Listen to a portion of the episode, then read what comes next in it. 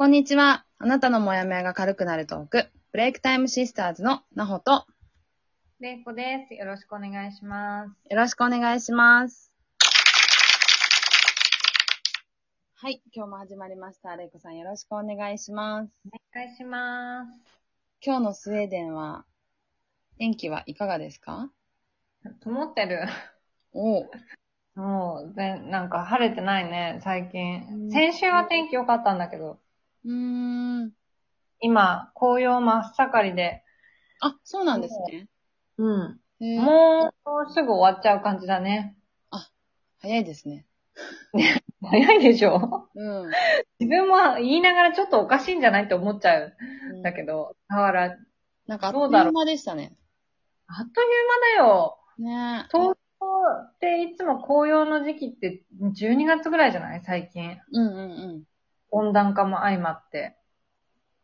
もっと11月とかだよね、うん日本って。確かだから、早いなと思って、結構今落ち葉がわーって落ちたりとかしてて綺麗なんだけど、に。うんうん。うん。でも、あもう冬になっちゃうんだと思って。へーあっという間。なんとなく2ヶ月先の季節を言ってるような感じで。そうですね。だからうん、不思議ですよね。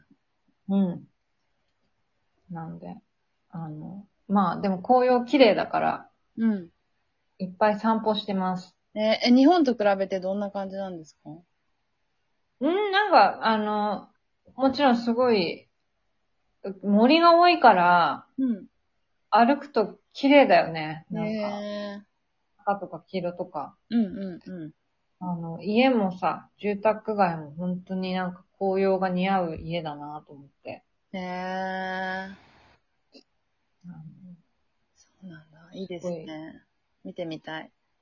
いいけど、うん。いいけど、もう冬になっちゃうのなっていう。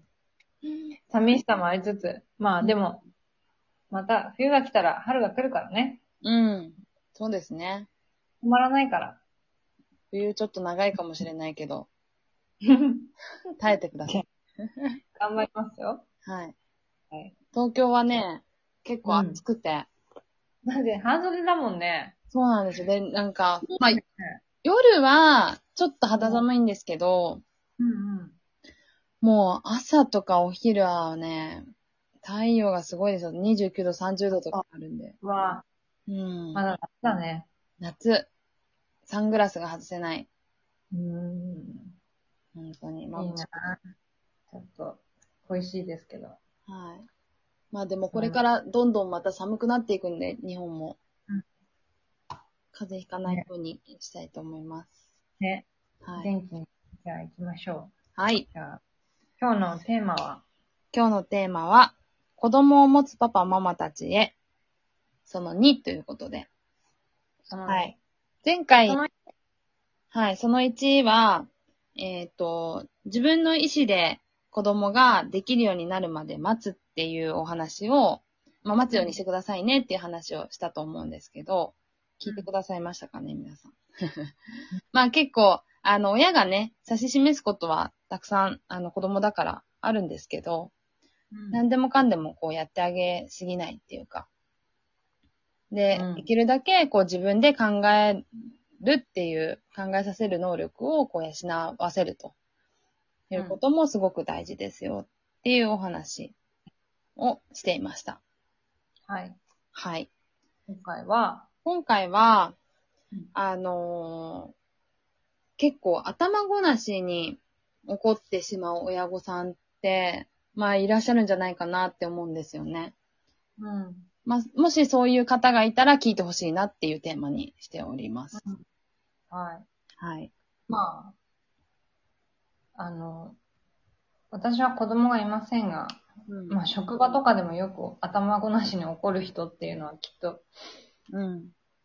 わ、今までも、なん、なん、いくつかの場面で過去を見てきたけど、うん。うん。うん。まあ、怒る、怒るっていう感情って多分、なかなかコントロール難しいかもしれないんだけどね。うん。うん。まあ、できれば怒り、怒りたくはないけどね。うん。そう、みんなね、そ怒りたくないんですよ。うんだけど、でも、怒っちゃうっていうのが多分本本音じゃんうん。そう。で、なかなかね、その、怒るっていう感情を、まあ、さっきレイコさんと話してたんだけど、あの、止めることっていうのは、意外とストレスでうん。難しいことだし、で、あえてそれを止める必要はないのかなとは思うんだけど、うん。でも、じゃあそれをずーっと出しっぱなしにしていいかって言ったら、それもそうじゃないよっていうところで難しいんですよね。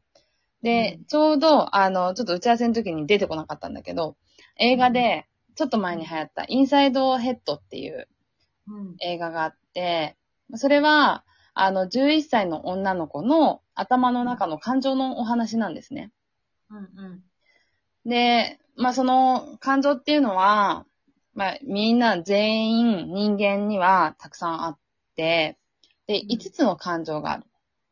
で喜び、怒り、ムカムカ、ビビり、悲しみっていう5つの感情が人間には備わっているよっていうお話で、うんその5つの感情がこう出たり、引っ込んだり。引っ込んだり、出たり、引っ込んだり、でみんな自分の役割を果たしていくわけですよね。うん。だから、それと同じように、インサイドヘッドのように、みんな、怒りっていうものを、ずーっと、こう、閉まったまんま生きていくっていうのは難しいんですよ。うん。うん。だから、あの、要所要所で出すことは必要なんだけど、うん。だけど、その怒りっていうものが、どこに矛先が向いてるのかっていうのを、ちゃんと理解してほしいなって思ったんですよね。うん。というのも、まあ、だから自分の、例えばじゃあ怒ってること、今、ちょっとイライラっとして、こう、感情が高ぶっている時に、たまたま子供が言うことを聞きませんでした。うん。で、その時に、子供が言うことを聞かないのはなぜなのかっていうことを考えずに、今の自分のイライラを子供にぶつける。ということをしてしまうと、子供はなんで怒られているかわからない。うん。し、なんか理不尽に怒られちゃったなって思っちゃうんですよね。まあそれを避けたい。ん？恐怖だけが残るよね。あ、そうそうそうそう、そうなんですよ。怖い。うん。怖いっていうのだけが残るよね。そう。だから、どうしてもこう自分の感情が優先的になってしまうと思うんですけど、うん。それを、こうなぜ自分は怒ってて、なぜその怒りをこう出したいのかっていう、この自分に目線をこう向けると、こう頭ごなしに子供に対して怒るとか、急にこう、あの、イライラした感情をぶつけるみたいなことが、まあ少しは軽減されるんじゃないかなって。思うんですよね。まあ別に子供だけじゃないんだけど、今回はちょっと子供をね、持つパパママにっていうことなので、まあ子供と親っていう目線でお話をしていますけども、でも私もやっぱり水泳を教えてて、イライラってすることもありますよ。たくさん、もちろん。それはもう感情ですから、しょうがないんですけど。うん。だけど、なんかこう、子供が言うこと聞かないなとか、なんでできないんだろうっていうことに対して怒っててもしょうがなくって。うん。うん。じゃあできないのはなんでなのかな？言うこと聞かないのはなんでなのかなっていうところを、あの、ちゃんと考えれば、おそらく子供の目線に立って考えてあげることができるんですよね。うん。うん。深呼吸だね。うん。本当に深呼吸大事だし、目の前で起こってることを観察するとかっていう能力もすごく大事なのかなって私は思うんですよね。うん。うん。冷静にね。冷静に。うん。いや、めちゃくちゃ簡単に言ってるけど、すごい難しいことだけどね、やるの。私、結構ね、胸がね、ざわざわざわってするんですよ。私ももう多分すごい感情的になる人だから、すごいわかるんだけど、結構、イライラってした時にそれを抑えると、キューってならない。キューってなりますよね。怒りの時は。うん。すごくわかります。でもその急を一回耐えられるようになれば、なんか繰り返しやれば大丈夫だから。うん。耐えるというか、呼吸して、そう。あの、ね、うん少し、5秒ぐらい待つといいかもね。そうですね。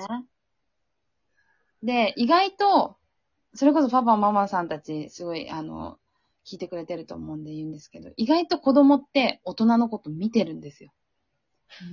もうほんとこれだけは、あの、肝に銘じてほしいぐらい、すっごい見てるから、親の言ってることとか、行動とか、まあ、その感情で動いてるものだ。全部子供は見てるから、うん。あの、大人が見えてないって思っ、そう、バレてるから。本当に。だから、それをやっぱり子供が同じように真似しないようにも、まあ、その、ね、あの、教えていくためにも、感情的になる前に、やっぱりちょっと深呼吸をして待つ。うん。で、何に対して怒っているのか、何に対して子供にこう、伝えたいのか、お怒りたいのかっていうことをしっかりはっきりさせれば、うん。おそらく今頭ごなしに怒ってしまってるなって思う人たちは、それが改善されていくんじゃないかなって思います。はい。はい。まあちょっと、ま難しいトピックをお届けしました。はい。また何かね、こう、こう持つ親御さんたちが話してほしいテーマがあれば教えてほしいですね。はい。はい。ありがとうございました。このトークを聞いていいなと思った方は、いいねやネギスタンプを押していただけると嬉しいです。インスタでも日々のモヤモヤがふわっと軽くなるヒントを配信しています。ぜひフォローしてください。今日も聞いてくださりありがとうございました。